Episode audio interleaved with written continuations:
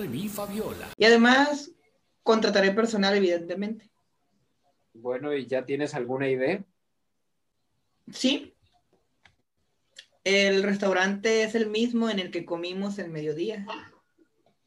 El propietario quiere venderlo y los llevé allí por este motivo, para tener pues, opinión. Entonces... Bueno, ¿y por qué ahí? ¿Por qué no? Catherine y yo no soportamos la región de París. Y luego para los niños estará muy bien ahí. Hay una vivienda encima, respiraremos el aire del campo. Ahora que la empresa va a cerrarse, me hace falta reciclarme, descansar. ¿Qué piensas? Bien. No está muy bien situado, ¿no? Está al lado de la estación. Hay solo 2 trenes al día. ¿Hay una terraza? Sí, aprisionada entre la vía férrea y la carretera nacional. Es una pena tener una terraza justo ahí cuando la gente que viene al campo no lo hace para comer al borde de la carretera. Y luego la terraza es solamente para cuando hace un buen tiempo. En verano puede ser, pero el resto del año no hay mucha gente, ¿no? No había gente a montones a mediodía. ¿Por qué crees que el propietario lo está vendiendo? Con raciocinios y así nunca haríamos nada. Hace falta atraer a la gente y convencerlos, eso sí. Pero no hay ninguna pizzería en la región. Estoy seguro que esto puede funcionar. No por estar a orillas del mar se tiene ganas de comer pescado cada día. Pues pizzas tampoco. ¿Ya gestionaste algo de este asunto del restaurante? Firmé el precontrato de compraventa. Me enteré de que el restaurante estaba en venta cuando vine aquí para ocuparme de la casa. Había que actuar rápido. Nos hemos decidido y bueno. Pues. Entonces, ¿ahora quieres que yo te diga nada? Si querías pedirme mi opinión, ¿por qué no lo hiciste antes? Porque estaba seguro de que lo criticarías. Evidentemente, tú sabes siempre todo. Todo lo consigues. Ah, mira, deja. Hace más de 1 año que no escribo nada, en cualquier caso, nada que se haya vendido. Pues no es mi estilo el compadecerme, eso es todo. Pero los fracasos los conozco bastante, créeme. Y no solamente en el terreno profesional. Mira. Discúlpame, Jeff. Cuando me pides mi opinión te la doy, pero no soy un especialista en la restauración. Tampoco puedo, pues puedo equivocarme, espero equivocarme. Entonces tú también piensas, como Frederick, que soy un egoísta y un presuntuoso. Creo que deberías tratar de ser un poco más indulgente, de comprender a los demás, creo, ¿no? Lo sé. No habría debido hablar así de Frederick hace un rato. Fuiste siempre pipica a la familia. Pero tienes razón. No es bueno tampoco aceptar todo sin rechistar. Habría querido tan solo que estuviéramos más próximos unos de otros. Pues algo más solidarios. Nunca fuimos muy solidarios, ¿sabes? Es que no te acuerdas bien. De niños, una vez hasta nos perseguiste en el jardín con un martillo. Quise preguntártelo siempre. Si me hubieras pillado ese día, ¿me hubieras destrozado verdaderamente el cráneo? No creo. Pero estaba tan contento de haberte metido en el cancuero. Era el más pequeño. Disfrutaba cuando alguien tenía miedo de mí. Después, Frederick me dijo que yo estaba loco. Parecía tan convencida que durante mucho tiempo me pregunté si no lo estaba verdaderamente. A veces todavía me lo pregunto. Tienes razón.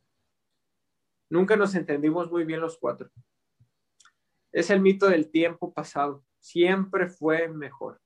Finalmente, nada ha cambiado. Lo que cambió es que entonces estamos obligados a soportarnos.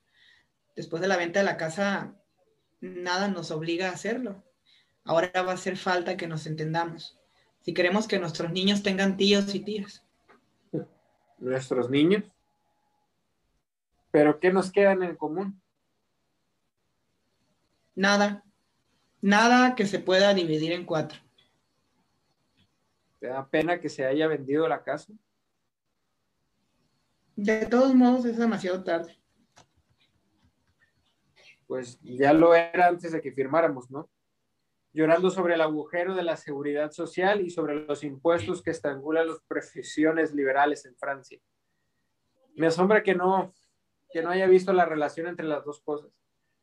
Si la seguridad social está en déficit, es porque los dentistas y otros médicos ganan demasiado, ¿no? Mierda, un corte eléctrico. Oye, y hay cerillas sobre la chimenea. Es el agua lo que haría falta. ¿Qué? Es el agua. Pásame la botella de agua que está sobre la mesa.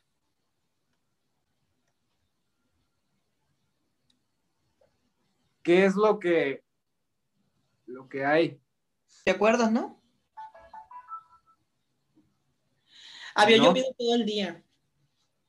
Es más bien raro aquí en agosto. Papá había decidido llevarnos a buscar caracoles. Él nos arrastró por todas las tiendas de barrio hasta encontrar esta máquina. Ah, sí. La lámpara a carburo. Pero había 2 o 3 linternas en la casa. Me pregunto por qué le hacía falta una lámpara de carburo para ir a caracoles. Eso debía traerle la memoria a su juventud, ¿verdad? Bueno, ¿y cómo funciona? El carburo es una clase de carbón. El agua cae desde arriba, gota a gota, y esto hace que se suelte un gas que arde. No me acordaba de eso. Finalmente, no viniste con nosotros. Papá nos despertó a las 4, pero esa mañana fuiste tú quien nos consiguió salir de la cama. Fuimos los dos. Fue raro.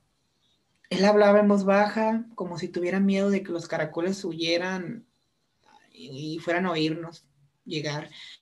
Volvimos con un cubo lleno. A la mañana siguiente había por todas partes de la casa. Nos habíamos olvidado de poner una tapadera sobre el cubo. Como quien no quiere la cosa, un caracol puede andar muy lejos en una noche. Creo que papá sufrió una decepción al ver que no venías con nosotros. Bueno, eso no era para largo. ¿Y tu familia qué tal? Catherine comenzó una formación de auxiliar de contabilidad. Así ella podría llevar las cuentas en el restaurante. Creo que no estoy hecho para esas cosas. ¿Y tus niños? Hace ya mucho tiempo que no los veo. ¿Están bien? Es gracioso. No digo esto para agradarte, pero nunca vi unos niños tan educados. Es porque a menudo no los ves. Bueno, casi nunca. Eres tú quien tiene la razón. Deberíamos poder escoger a los niños y los niños a sus padres. Sabes que es muy cabrón lo que acabas de decir. ¿Sabes? Lo sé. Es porque no tengo niños. Me da miedo, por otra parte, lo de tener uno. Sobre todo un chico. Y todavía más si se me parece. No estoy seguro que sabría verdaderamente decirle el por qué la vida merece ser vivida. Finalmente soy como papá. No sabría decirle esto a mi hijo. Tal vez fuera una chica. Tal vez fuera una chica. Discúlpame. Tengo que atender una llamada telefónica.